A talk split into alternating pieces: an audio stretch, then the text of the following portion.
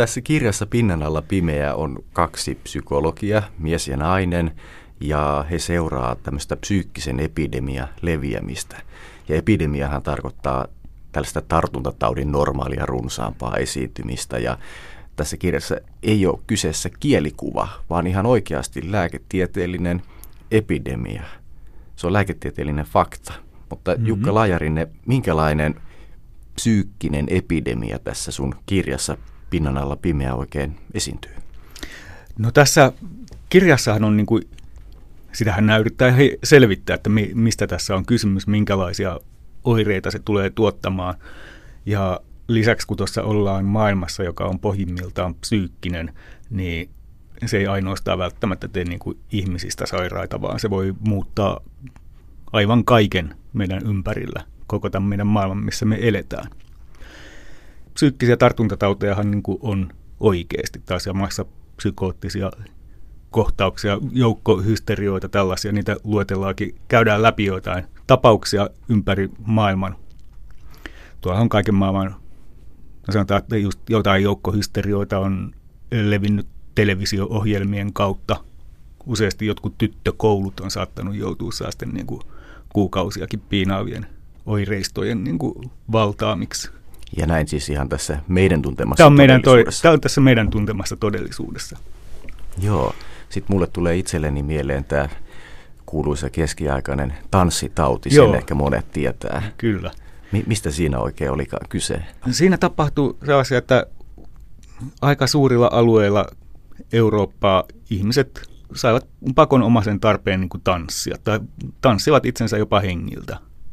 Tähänkin viitataan sun kirjassa lyhyesti. Siinä muistaakseni joku terveysministeri tai hänen avustajansa sanoo, että kaikkihan me olemme tästä lukeneet jo peruskoulussa. Joo. Itse en kyllä lukenut. Joo, se on tosiaan tämä rinnakkaistodellisuus, jossa tämä kirja tapahtuu, niin siellä psykologia on vastaavassa asemassa meidän niin kuin koulutusjärjestelmää ja muuta kuin meillä on nykyään esimerkiksi fysiikka ja matematiikka. Että se on niin kuin kaiken ihan, ihan perusasioita on psykologia ja joukkopsykologia myös. Joo, todellakin tämä sun kirjan kuvaama todellisuus on hyvin toisenlainen ja tämä maailma on hyvin toisenlainen. Toisaalta kuitenkin sit se on myös hyvin samankaltainenkin tietyssä mielessä. Tässä sun kuvaamassa maailmassa on paljon jotain tuttua, kerronta on semmoista melko realistista, näin niin kuin päällisin puolin, mutta sitten silti se maailma jotenkin vinksahtaa ihan sijoiltaan, siis tämä meidän tuntema maailma, että siinä ei ole enää kyse meidän maailmasta. Joo, et isoin ero ehkä siinä on se, että tieteen vallitseva paradigma, eli tämä se perusajatus, jolle kaikki muu siinä kuviossa rakentuu, niin on enemmän sellainen niin kuin syväpsykologinen, jungilainen tulokulma, mikä näillä ihmisillä on. Ja silloin niin kuin kaiken maailman just hallinnollisella tasollakin otetaan tällaiset just jotkut joukkopsykoosit ihan niin kuin todellisina juttuina. Siellä on epidemiologian laitoksessa seuraillaan jatkuvasti niin kuin tämmöisiä mahdollisia mentaalisia viruksia, että miten ne leviää. Carl Gustav Jung oli merkittävä psykologi, joka tutki paljon unia ja piilotajuntaa ja tällaisia asioita siinä niin Freudin vanavedessä.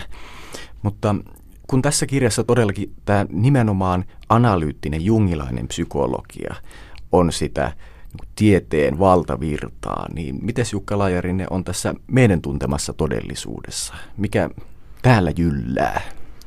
Eiköhän meillä ole semmoinen niin kuin hyvinkin luonnontieteellinen maailmankuva meillä kaikilla. Me ajatellaan, että mieli sijaitsee aivoissa ja nimenomaan niin kuin ihminen on biologinen olento. Sitten meillä on tuollainen fyysinen, fyysinen todellisuus tuossa osittain, osittain ulkopuolella. Ja mä väittäisin, että suurimmalla osalla ihmisistä on sellainen aika naivin realistinen käsitys todellisuudesta, että maailma on suunnilleen sellainen kuin millaisena me sen näemme. Naivi realismi on muistaakseni ihan filosofia oppitermi. Mm, joo. Mitä se nyt oikein tarkoittaakaan nimenomaan tuota, että... Et meillä on, niin kuin, jos mä katselen tässä nyt pöydällä edessäni olevaa lasia, niin mä ajattelen, että todellakin lasi on tuossa mun mieleni ulkopuolella tuollaisena fyysisenä objektina.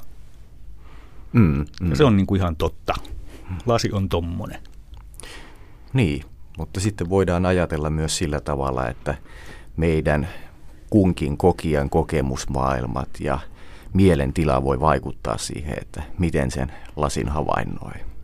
Joo, tämä on sitä niin kuin ihan klassista skeptisismiä, että ensinnäkin meidän aistit, aistit sotkee asioita ja me ei oikeastaan nähdäkään sitä todellisuutta, ei voida aistia ihan suoraan, ja vaan me eletään jonkunlaisessa, meidän kokemusmaailma poikkeaa siitä, että mitä toi niin kuin jokin todellisuus tuolla toisella puolella on. Ja Jukka Lajarinne, onko siis niin, että tässä sun kirjassa pinnan alla pimeä maailma koetaan vähän niin kuin tällä tavalla? Joo, tai ehkä olennaisin juttu on se, että maailma on pohjimmiltaan, siis se lasi onkin psyykkinen olio niin kuin ensisijaisesti. Että me ei päästä oikeastaan tämän meidän koetun maailman ulkopuolelle, eikä niin kuin kuvitellakaan, että päästäisiin. Mutta se on silti jaettua, että se on niin kuin kollektiivista. Tätä on vaikea käsittää nykyihmisen, koska me todellakin ajatellaan niin. Me jotenkin tavataan palauttaa asiat nimenomaan aineeseen ja materiaan.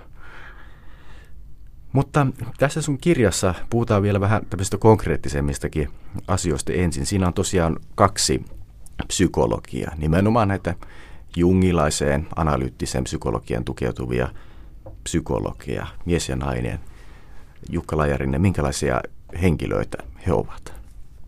No, tämä, tämä miespäähenkilö Kaarlo Nuorteva, sen nimihän viittaa ihan suoraan tässä Kaarlo Jungiin. Mm. Hän on julkaistu merkittävän tapauskertomuskokoelman jossain vaiheessa ja on, on ollut vähän niin kuin julkis psykologi. Eli hän on siis käsitellyt tässä kirjassa näitä asiakkaita, potilaita. Kyllä, joilla on aika, aika paranormaaleja tapauksia useasti. Ja näin. Mutta, mutta hän on päätynyt elämässään tähän myöskin jungilaiseen kuvioon, nimittäin keski-iän kriisiin, että se työ ei enää tunnukaan kauhean merkitykselliseltä.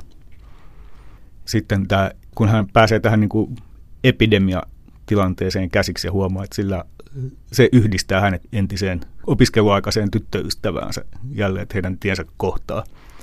Ja tästä saattaa syntyä jotain merkityksellistä. Mm tyttöystävä tai tämä entinen tyttöystävä Doris Lumme työskentelee sitten tällaisessa kuin mielenterveysvirastossa ja sen epidemiologian osaston johtajana. Tällaista laitosta ei myöskään taida ihan tässä todellisuudessa Ei, ei taida olla. Mutta kyllähän sellainen voitaisiin vaikka perustaa. Kyllä. No nämä Karlo Nuortevan tapauskertomuksethan on kiinnostavia. Siinä heijastellaan musta semmoista potilaskertomusten pitkää traditiota jo. Sigmund Freud kirjoitti potilaskertomuksia ja Jung taisi myös kirjoittaa niitä ja sitten Oliver Sacks, tämä neurologi. Kieltämättä siis Oliver Sacks oli, oli niin kuin ihan keskeinen vaikuttaja siinä niin kuin tapauskertomusten tyylin taustalla. Joo, näin mä huomioin sen ja tähän Sacksin kirjaan mies, joka luuli vaimoaan hatuksi, siihen viitataan myös tässä Joo. sun kirjassa. Onko se tehnyt suhun vaikutuksen tämä Sacksin kirja? Kyllä se on tehnyt. Joo, kyllähän se pisti just miettimään sitä kaikkea sellaista, että mikä on niin kuin, miten, sanotaan, että ihmismielen luonne ja miten monimuotoinen se voi olla ja miten ne poikkeuksetkin sisältää kaikkea kiinnostavaa, niin tuossa suhteessa se Sachs on antanut kyllä todella paljon. Kerrotko Jukka Laajarinen joku esimerkki sieltä Saxin kirjasta? Mm, no yksi esimerkki, johon tuossa viitataankin suoraan, oli sellainen supertourettelaista-tapaus, joka on yhden henkilön taustalla vähän myöskin vaikuttanut kuvauksessa. Sachs näki jossain niin kuin julkisella paikalla muistaakseni naishenkilö, joka ei voinut olla jäljittelemättä jokaista vastaan tulevaa ihmistä – ja tämä pistetään Säksin niin kuin miettimään just sitä, miten traagista on, että tämä ei pysty, tämä ihminen ei on niin kuin estynyt kehittymästä niin kuin yksilönä. Ja justiinsa sitten hän käsitteli jotain muita tourette henkilöitä, jotain rumpalia esimerkiksi, joka sai lääkkeistä parannusta siihen oireiluunsa, mutta totesi, että sen rummunsoitosta katossa sellainen niin kuin tietty mielipuolisuus, mitä hän niin kuin siinä, siinä työssään tarvitsi sille, että se rupesi käyttämään niitä lääkkeitä vain ainoastaan tilanteissa, joissa niistä tik-oireista oli jotain haittaa ja tämmöisiä, että, siitä, että niistä olikin hyötyä jossain muussa tilanteessa.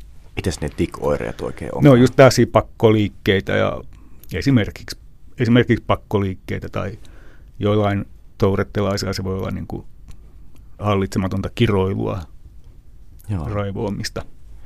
Saanko monessa kohtaa tuo esiin sen, että näihin niin psyykkisiin ja mentaalisiin, ehkä fysiologisiinkin poikkeamiin liittyy myös sitten semmoista luovuutta ja erinomaisuutta ja lahjakkuutta tietyillä osa-alueilla. Ja sitten saanko myös suree sitä, että minkä takia kun lääketieteen pitää lähteä poistamaan ne poikkeavuudet, kun samalla sitten katoaa ehkä myös se lahjakkuus. Mitä sä siitä ajattelet? Niin, se ei ole pelkästään tietysti lääketieteen ongelma, vaan sehän on koko yhteiskunnan yksilöt yhteiskunnassa. Se on niin kuin oikeastaan se ristiriita. Se on yksi mun koko omaa tuotantoa niin kuin käsittelevä tai sen niin kuin keskeinen teema. Jos me halutaan olla ihan oma itsemme, joku sellainen niin kuin ikään kuin autenttinen minä, niin me ollaan jatkuvasti jossain kahnauksessa sen kanssa, että mitä meiltä odotetaan ja miten meidän tulisi käyttäytyä ja mitä meidän tulisi tehdä elämällämme. Ja jossain tilanteessa tämä kahnaus voi olla niin paha, että sitten tulee ihan hirveästi meille itsellemme haittaa. Sanotaan nyt esimerkkinä joku riittävän paha ADHD-oireisto, niin jos me tarkastellaan ihan vain niitä oireita, miten niitä on määriteltykin, niin nähän kysymys on oikeastaan siitä, että siinä ympäristöllä on vaikeuksia tämän ihmisen kanssa enemmän kuin että sillä ihmisellä itsellään olisi. No, yksi niistä voi olla, että ei pysty istumaan paikallaan koulun penkillä. Niin seuraava, jos me oikeasti kysytään, että pitäisikö ihmisten istua paikallaan koulun penkillä. Ja tässä meillä on sellainen jännite justiinsa, jossa yksilö ei voi olla sitä, mitä se on, koska yhteiskunta vaatii jotain muuta. Ja silloin on todettu, että on ehkä helpompaa muuttaa sitä yksilöä kuin koko yhteiskuntaa. Tai mm. siihen on ainakin päädytty. Mm. Niin kyse on tietysti pohjimmiltaan siitä, että mitä tosiaan pidetään normaalina. Niin. Että onko se koulussa istuminen normaalia vai pitäisikö koulussa tehdä jotain muuta? Miten Jukka Lajarin, että tämä sun kirja oikein syntyi? Tämä sai alkunsa kymmenkunta vuotta sitten, kun mä luin Jungin oma elämäkerran – mm, mikä se nyt onkaan, unia, ajatuksia, muistikuvia, muistaakseni tämän niminen kirja. Hmm. Tosi eikö se ollut hänen assistenttinsa ja naisystävänsä kirjoittama? Toimittama Toimittama, okei. Okay. Siinä vähän niin kuin vilahtaa Jungin niin kuin näkemykset paranormaaleista ilmiöistä ja sitten, sitten hänen niin kuin suhteestaan tähän niin kuin metafyysiseen puoleen, että mitä, mikä tämä meidän maailma on. Ja mä pysähdyin yhtäkkiä näiden ajatusten parissa ja totesin, että toi näyttää siltä, että tämä voisi olla niin kuin sisäisesti ristiriidaton näkökulma.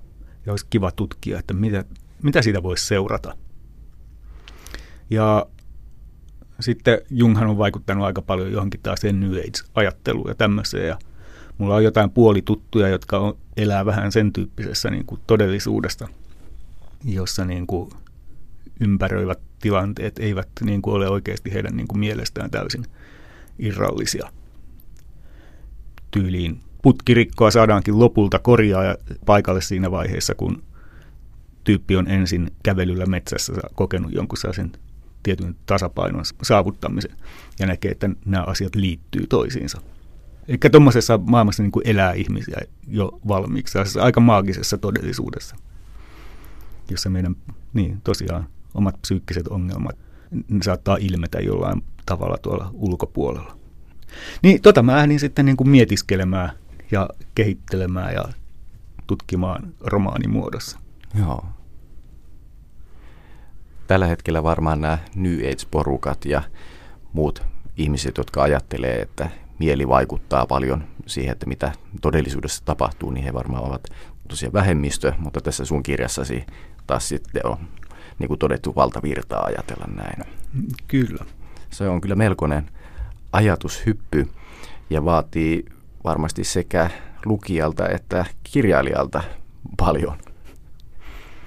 Niin, varmaan joitain lukijoilta enemmän ja toisille se voi olla jo, että näinhän tämä on aina ollut. Aivan. Millaista Jukka Lajerinne oli kirjoittaa tällaista ikään kuin nurinkurista maailmaa, jossa todellisuus koetaan eri tavalla? No, tämä oli ehkä kaikkein kiinnostavin kirjoitusprojektini ikinä tähän mennessä. Sanotaan, että me esimerkiksi, no, jotkut käyttää ilmaisua kirjoittajan psykoosi siinä, että alkaa yhtäkkiä nähdä ympärillään niitä asioita, joita oma kirja käsittelee. Se tietysti voidaan selittää sillä, että me, meidän huomio kiinnittyy toisenlaisiin juttuihin. Mutta nyt kun tuossa on noita merkitseviä yhteensattumia, eli synkronisiteettia esimerkiksi on keskeisessä osassa tuota jungilaista vaihtoehtotodellisuutta. Mitä se tarkoittaa? No, Jungilla oli yksi sellainen keissi, jota se käytti, josta se kirjoitti ainakin pariin otteeseen. Eräällä hänen potilaallaan oli ollut uni, jossa se oli saanut kultaisen skarabee-kuoriaisen. Sitten Jung oli sitä unta yrittänyt tulkita jonkun taas niin kuin mytologian pohjalta, että voisiko se tarkoittaa tällaista ja tällaista juttua. Ja potilas oli sitten, että ei, potilas oli vähän niin kuin skeptinen tähän jungilaiseen tulokulmaan, että ei, ei se nyt mitään merkinnyt, se oli vain unta. Ja sitten niin kuin ikkunasta alkoi kuulua naputusta. Jung meni avaamaan ikkunan, katsoakseen, että mikä sitä aiheuttaa, ja sisään lensi kultakuoriainen, semmoinen sittiäisten heimoon kuuluva kullanvärinen kuoriainen. Jung otti sen lattialta ja ojensi sen sille potilaalle ja sanoi, että tässä tämä sun skara, kultainen skarabee on. Ja tämä oli sitten niin kuin laukas siinä potilaassa käänteen, joka oli johtanut paranemiseen. Ja päivä, jona minä luin tätä juttua jostain Jungin elämäkerrasta, niin silloin meille kotiin lensi kultakuoriainen, jollaista en ole koskaan aikaisemmin nähnyt, enkä sen jälkeenkään. Mutta tässä oli esimerkkinä tällainen synkronisiteetista niin kuin hyvä esimerkki. Ja sitten kun niitä alkaa vyöryä päälle, sellaisia niin kuin merkityksellisenä näyttäytyviä yhteensattumia, niin niillä on kyllä aika, aikamoinen sellainen voima. Tuli sellainen olo, että kumpi tässä on tuossa hulluksi, minä vai tämä maailma. Että se oma todellisuuden käsitys myöskin hieman joutui, joutui niin kuin kyseenalaistetuksi.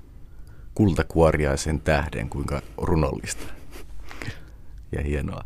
Ää, niin Jukka Laajarinnessa oli puhumassa siitä, että, että tämä oli mielenkiintoisin kirjoitusprosessi, mitä sä oot ollut tekemässä ja että nimenomaan tämä jungilainen synkroniteetti kun ajatus vaikutti siihen sun kirjoittamiseen. Joo, muun muassa näin. Mm, oliko sulla Jukka Lajarinen jotain esikuvia mielessä, kun sä lähdit kirjoittamaan tätä kirjaa? Pinnan alla pimeä. No, toi Säkshän oli jo mainittuna tässä. Niin niiden mm, tapauskertomusten, tapauskertomusten osalta. osalta. Muuten oikeastaan niin kuin ei.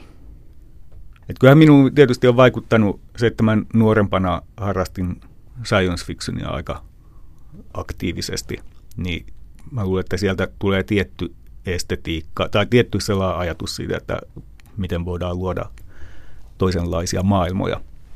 Niin, mutta toki sitten tieteiskirjallisuudessakin usein se maailma on kuitenkin niin kuin nimenomaan fysikaalinen ja tieteeseen ja aineeseen perustuva. Niin.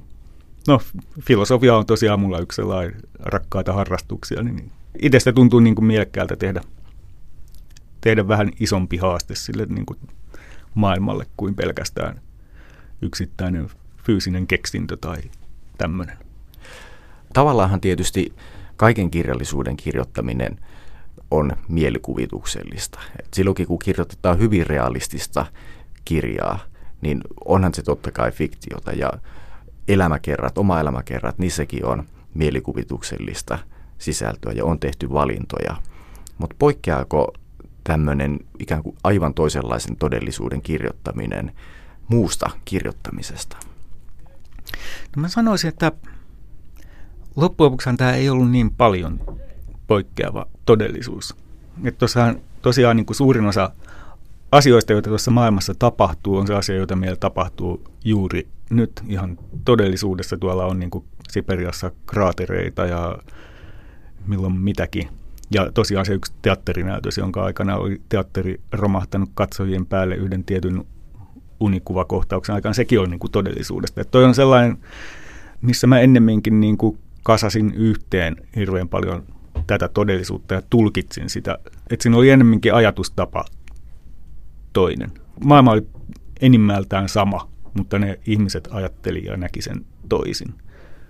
Tässä kirjassahan on muutenkin paljon viitteitä ihan tämän ajan ilmiöihin. On muun muassa katupartiota ja on tällaista uudin liikehdintää. Ja, ja tässä sun kirjassa on tämmöinen asia kuin mentaalinen hyökkäys, joka siis kohdistuu johonkin valtakuntaan. Ja tämä on siis sodankäynnin strategia, vähän samaan tapaan kuin kyberhyökkäys. No tai, joo, kyllä tuo rinnastus just kyberhyökkäykseen niin kuin näyttäytyy ihan mielekkäältä.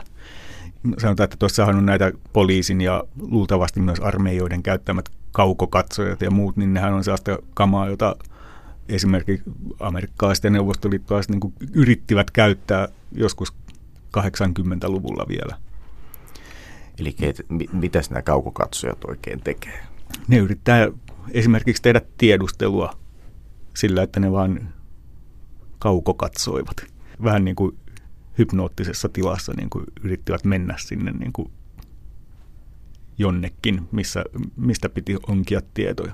Eli se on ikään kuin vakoilua ilman, että on fyysisesti siinä paikassa, mitä joo. vakoilee. Ja tätä on siis todellakin todellisuudessa ollut. Kyllä vaan, joo. Että tuossakin se yksi kaukokatsomiskuvaus, mikä siinä on, niin siinä oli jonkun, aika paljonkin niin kuin perustui just sellaiseen, mitä yksi entinen amerikkalainen kaukokatsoja oli siitä hommasta kirjoittanut. Sä Jukka Lajarinne olet siis lukenut näistä kaukokatsojista, todellisuuden, meidän tunteman todellisuuden kaukokatsojista. Minkälaista muuta taustatyötä sä olet tehnyt tämän kirjan eteen? Ihan hirveästi. Että mua, niin kuin, nimenomaan taustatyö on sellaista, mikä, mikä mua itseäni eniten niin kuin innostaa tässä kirjoittamisessa. Se, että mä saan niin kuin tietää, tietää jostain toisista tavoista tarkastella maailmaa ja sitten myöskin avautuu se, että mitä täällä ympärillä oikeasti tapahtuu ja mitä on niin kuin yritetty ja miten jotkut voi tätä maailmaa nähdä. Ja yhtäkkiä mä huomaan, että mä elän ihan toisenlaisessa todellisuudessa kuin jotkut muut ihmiset. Tosiaan tämä kirjan kuvaama maailma on aika vinksahtanut. Siinä on todellakin tuttuja elementtejä tästä todellisuudesta, mutta sitten on jotakin ihan vierastakin. Ja sä oot rakentanut mun mielestä hirmu hienosti tämän kirjan alun sillä tavalla, että siinä tulee semmoisia hienovaraisia vihjeitä siitä, että tämä todellisuus ei nyt ehkä ole ihan se, missä me eletään. Että sä et maalaile sitä suoraan, vaan tulee niin pikkuhiljaa vähän vähältä semmoisia pieniä vihjeitä. Esimerkiksi päähenkilö kuuntelee radiota, jossa kerrotaan, että suomalaiset koululaiset, hehän toimivat erinomaisesti joukkoina ja ryhmätöissä ja toisiaan auttaa ja tehtäviä eriytetään, kun taas sitten yksilösuorituksissa suomalaiskoululaiset on heikkoja. Mutta onko Jukka Lajarinen niin, että todellisuudessa asia taitaa olla Suomessa ihan päinvastoin? Tämän hetken todellisuudesta mun on vähän vaikea sanoa, että mun opettaja-ajoistakin alkaa olla jo aikaa kekomieli pedagogiasta vähän niin kuin puhutaan tuossa kirjasta, joka on just sellainen, tai parviäly, parviälypedagogiasta. Niin. Niin, se, niin se suomentuisi toi hive mind pedagogi, jonka mä keksin tuonne tuommoisena. Sitä siis tosiaan sovelletaan Suomen kouluissa tässä sun kirjassa, mutta ei kuitenkaan tässä todellisuudessa, meidän tuntemassa todellisuudessa. Tässä pitää muuten koko aika olla tarkkana siitä, että, että mistä oikein puhuu, kun puhuu todellisuudesta. Että puhuuko sun kirjan todellisuudesta vai meidän tuntemasta mm. todellisuudesta vai jonkun, jonkun ulkopuolisen kokemasta todellisuudesta. Mut sitten tässä sun kirjassa rupeaa tulemaan niitä vielä astetta kovempia tälle todellisuudelle vieraita asioita. Esimerkiksi ihmisten mielentila vaikuttaa säähän ja on kaikkea tämmöistä. Niin, niin toikin on tietysti sellainen missä ehkä saa vähän pieni vitsi siellä seassa, josta niin kuin näkee sen, että kysymys on nimenomaan siitä, että miten me niin kuin tulkitaan asioita. Että mielentilojen ja säiden välinen yhteys on ihan niin kuin tunnettu juttu, mutta yleensä me ajatellaan, että se, vaikut, että se, johtu, se yhteys toimii vähän toiseen suuntaan. Mm. Huonosta säästä tulee ihmiselle huono mieli, mutta joka tapauksessa ne esiintyy yhdessä. Kyllä. kun kirja todellakin rakentuu tämmöisen idean varaan, että, että siinä on jotain tuttua ja jotain vierasta, niin väistämättä mä luen tätä suhteessa maagiseen realismiin, jota kirjoitettiin latinalaisessa mm-hmm. Amerikassa, tai sitten reaalifantasiaa, joka on tämmöinen suomalainen ikään kuin genretön genre, näin Pasi Ilmari Jäskeläinen ja muut on sitä Tai Suomi kumma. Niin ja Suomi kumma myös, miksei. Mutta minkälainen suhde sulla on näihin kirjallisuuden lajeihin? Kyllähän niitä on tullut luettua. Ja kyllä mulle edelleen on niin kuin rakkainta kirjallisuutta sellainen, missä tapahtuu just jotain vähän oudompaakin. Että mä en ole ihan saa sen niin kuin kaikkein realistisimman realismin niin kuin ystäviä ollenkaan. Miten se kaikkein realistisin realistisuus en mä, osaa, en mä oikeasti osaa, osaa sanoa, että oikeasti mä tykkään kaikenlaisesta, mutta useasti tykkään kaikkein eniten siitä, että tulee sellainen wow, näinkin, näinkin voisi ajatella tyyppinen kokemus. Kyllä, mutta sitten mä aina tykkään muistuttaa siitä, että myös niissä realistisina, hyvinkin realistisina pidetyissä kirjoissa on usein kaikenlaisia unijaksoja ja fantastisia elementtejä. Joo. Seitsemässä veljeksessä ja Dostojevskin tuotannossa on kaikenlaisia haamuja ja muita. Joo, en mä sillä tavalla niin kuin mitenkään genre-lukkiutunut lukija. Oikein, niin voisin sanoa, että päinvastoin. Ja kyllähän just kaikki tällainen niin kuin outouttava kirjoittaminen on ihan nykyään sitä korkea, kuuluu kaikkeen korkeakirjallisuuteen ja on niin kuin aika, aika vahvoillakin siellä. Mm. Että se, mitä helposti jossain tuolla fandom-piireissä ajatellaan, että on olemassa joku mainstream ja sitten on meidän genre, niin se ajattelu ei mun mielestä oikein ole kauhean hedelmällinen. Joo. Mun käsittääkseni kirjallisuuden tutkimuksen ja tämmöisen fandom fanitutkimuksen piirissä on kiinnitetty huomiota siihen, että tällaiset fantastiset elementit on ruvenneet siirtymään yhä enemmän valtavirtakirjallisuuteen ja myös valtavirta-elokuviin ja TV-sarjoihin. Se on aika kiinnostava havainto. Mun mielestä koko sana valtavirta on niin kuin ihan, ihan väärä sana. Et jos nyt katsotaan leffateatteritarjontaa esimerkiksi, niin valtavirtaahan on nimenomaan joku science fiction ja fantasia. Mm. Puhutaan vielä vähän tästä todellisuuskäsityksestä, joka tässä sun kirjassa on. Eli todellakin ihmiset ajattelee, että henki ja tämmöiset hengelliset ja henkiset asiat on ne varsinaiset asiat, jotka maailmassa vaikuttaa.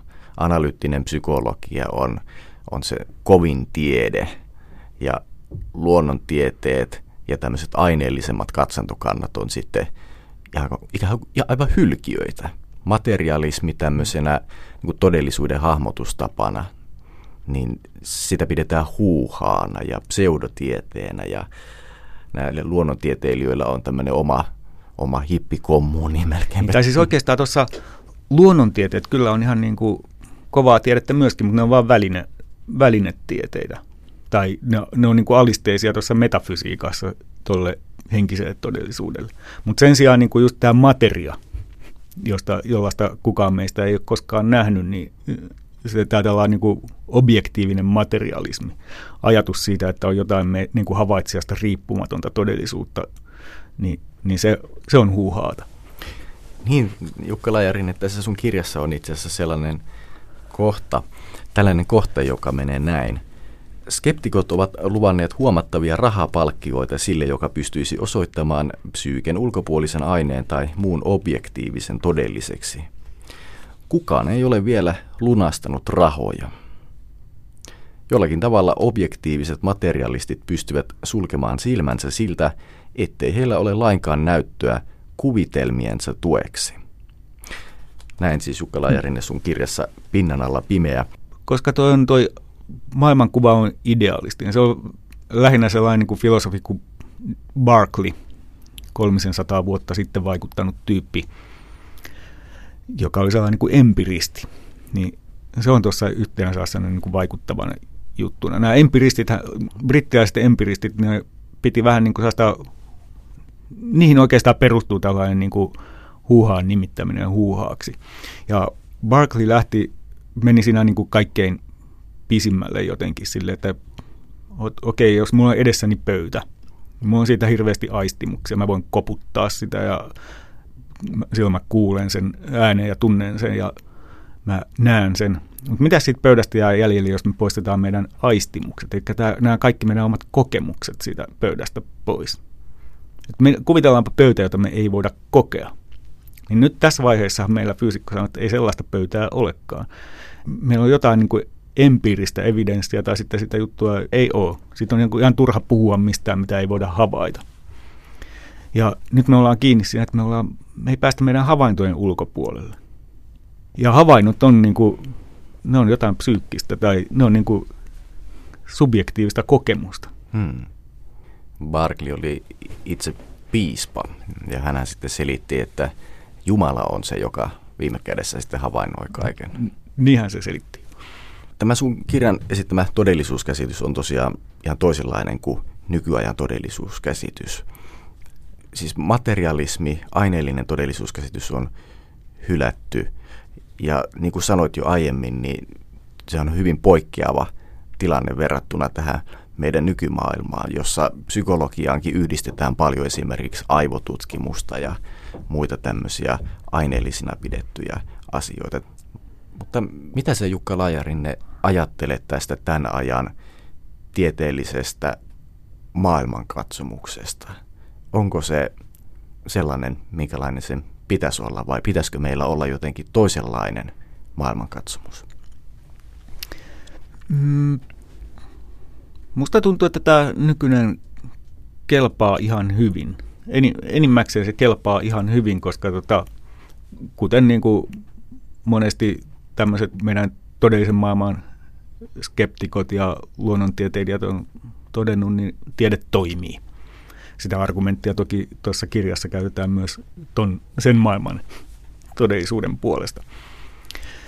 Että oikeastaan toi välttämättä tuo meidän, niin kuin, että onko oleva pohjimmiltaan psyykkistä vai nimitetäänkö me sitä aineelliseksi, niin mä en tiedä, onko sillä hirveän suurta relevanssia ennen kuin tulee sellaisia tilanteita, joissa se alkaa näyttää merkitykselliseltä, mutta ne on useasti aika yksityisiä kokemuksia. Niin, ei, ei, ei mun mielestä, sillä on lähinnä niin kuin viihdearvoa. Äkkisiltään sanoisin, tai ehkä ei, en minä tiedä. Siis millä on viihdearvoa? Tuo, sillä, tuo metafy, me, saisi oikean metafysiikalla. Mm, eli pohdinnoilla, jotka koskee olemassa niin, olevan Mutta sanoin, että on huomattavasti jännittävämpää mun mielestä oli ton kirjan aikana silloin, kun rupesi kokemaan synkronisiteettia ja kaikella, kaikella alkoikin olla merkitystä sellaisilla asioilla, joilla ei muulloin ehkä olisi ollut. Ja tämä lähti siitä kultakuoriaisesta. Se oli ensimmäisiä merkkejä siitä, että nyt alkaa käynnistyä jonkunlainen prosessi. Okei. No sä kerroit siitä, että sä kiinnostuit tämän kirjan kirjoittamisesta pitkälti Jungin kautta. Ja se Carl Gustav Jungin unia, ajatuksia, piilokuvia, sehän on hirmu kiinnostava kirja. Siinä on muuten myös joku Jungin kirjoittama runoelma. Se on, on hirmu hauska. Mutta väistämättähän nämä kirjan kysymykset liittyy myös semmoisiin tämän ajan isoihin kysymyksiin, kun on puhe todellisuuskäsityksestä, käsityksestä todellisuudesta, ja nyt on hirveästi puhuttu tästä totuuden jälkeisestä ajasta, oli se sitten paikkaansa pitävää tai ei. Ja puhutaan siitä, mikä on totta, mikä on todellista. Niin onko tämä ollut jotain reagointia tähän tämän ajan kysymyksen asetteluun? Ei ehkä just tuohon kysymyksen asetteluun. Että toi, no kyllähän sitä jo pitkään aikaa olen itsekin miettinyt ja ajatellut sitä, että sanotaan, että vaikka internetissä ei enää mikään ole niin kuin mihinkään ei voi luottaa sinällään. Että se on niin kuin ihan ollut pitkään totta. Että niin kuin meille tarjottava informaation niin kuin luotettavuus on ollut kyseenalaista. Mutta mä en ole yhtään vakuuttunut, että siinä olisi tapahtunut mitään olennaista niin kuin muutosta historian myötä, että siellä aina on ihmisiä piilattu linstiin ja aina on kiertänyt kummallisia huhuja ja niin edelleen. Mutta sen sijaan ehkä kun tuossa on vähän niin kuin viitataan jo votanismiin esimerkiksi, jollaisena Junghan niin kuin tarkasteli jotain viime vuosisadan alkupuolen ilmiöitä sellaisena niin kuin votan riivauksena, jossa sellainen vanha sodan jumala alkoi yhtäkkiä niin kuin aktivoitua ihmiskunnan mielissä ja se näkyy Venäjällä vallankumouksena ja sotakommunismina, Saksassa natsismina, Italiassa, Espanjassa erilaisina fasismeina. Et yhtäkkiä niin kuin tällainen ilmiö nousi joka puolella pintaan. Miten tämä botanismi nyt oikein sitten on? Siis tämä oli Jungin näkemys siitä, että tällainen tietty Jumalan arkkityyppi niin kuin on, tämä, siis botanin arkkityyppi on aktivoitunut. Se on tavallaan ihmis, ihmismielten tai kollektiivisen tajunnan pyrkimys asettua tiettyyn uomaan, joka on ehkä ollut vähän kuivillaan tässä välillä. Sitä voisi tarkastella ihan vaikka vain vertauskuvanakin, mutta niin kuin tällä hetkellä minusta näyttää, että maailma on hyvin samankaltaisessa tilanteessa. Että toiset, tuollainen tietynlainen oikeistopopulismi niin kuin nousee joka puolella. Että kun me katsotaan Venäjää ja Amerikkaa ja Unkaria ja niin edelleen, niin tässä on jotain samankaltaista. Onko botanismi vaikuttanut tähän Uudinin katupartioliikkeeseen? Sieltähän ne niin kuin kun miettii, että mistä ne ovat tunnuksensa valinneet, niin Uudinhan on siis Votanin tällainen pohjoinen versio. Hmm. Et siinä ainakin leikitään tällä samalla arkkityypillä tai, tai sodan jumalalla. Sun kirjassasi on myös katupartio. Siellä katupartiolaiset tarkastaa, että ovatko ihmiset terveitä vai sairaita. Tässä on toki vähän yhtymäpintaa tähän todellisuuteen – ja jos miettii nyt totakin, miten on kirjoitettu tuosta Alankomaiden vaalivoitosta, että siinä niin kuin saatettiin saada torjuntavoitto tavallaan, on pelätty dominoefektiä, mikä voi, olisi tullut, jos väärät ihmiset olisi saanut ison vaalivoiton. Niin kyllähän sitä niin kuin tarkastellaan just tällaisena niin kuin psyykkisenä epidemiana. Jos se olisi lähtenyt tuolla nyt niin kuin nousuun, niin sitten se olisi voinut levitä muuallekin entistä voimakkaampana. Mm. Ja tokihan se taitaa levitä jo mm. Yhdysvalloissa ja muuallakin Euroopassa, mutta no, tässä kirjassa Pinna pimeä sinne leikitellään siis tällä todellisuudella ja sillä, että miten todellisuus voidaan hahmottaa ja käsittää. Jukka Lajarinen, mitkä on sun terveiset tälle todelle todellisuudelle, jossa käsitykset todesta ja todellisuudesta elää ja liukuu? kannattanee olla sen verran avoin kuunnellessaan muita ihmisiä, että mahdollisesti onnistuisi ymmärtämään myös niitä toisia näkökulmia silloinkin, kun niitä ei hyväksyisi. Yrittäkää ymmärtää toisianne.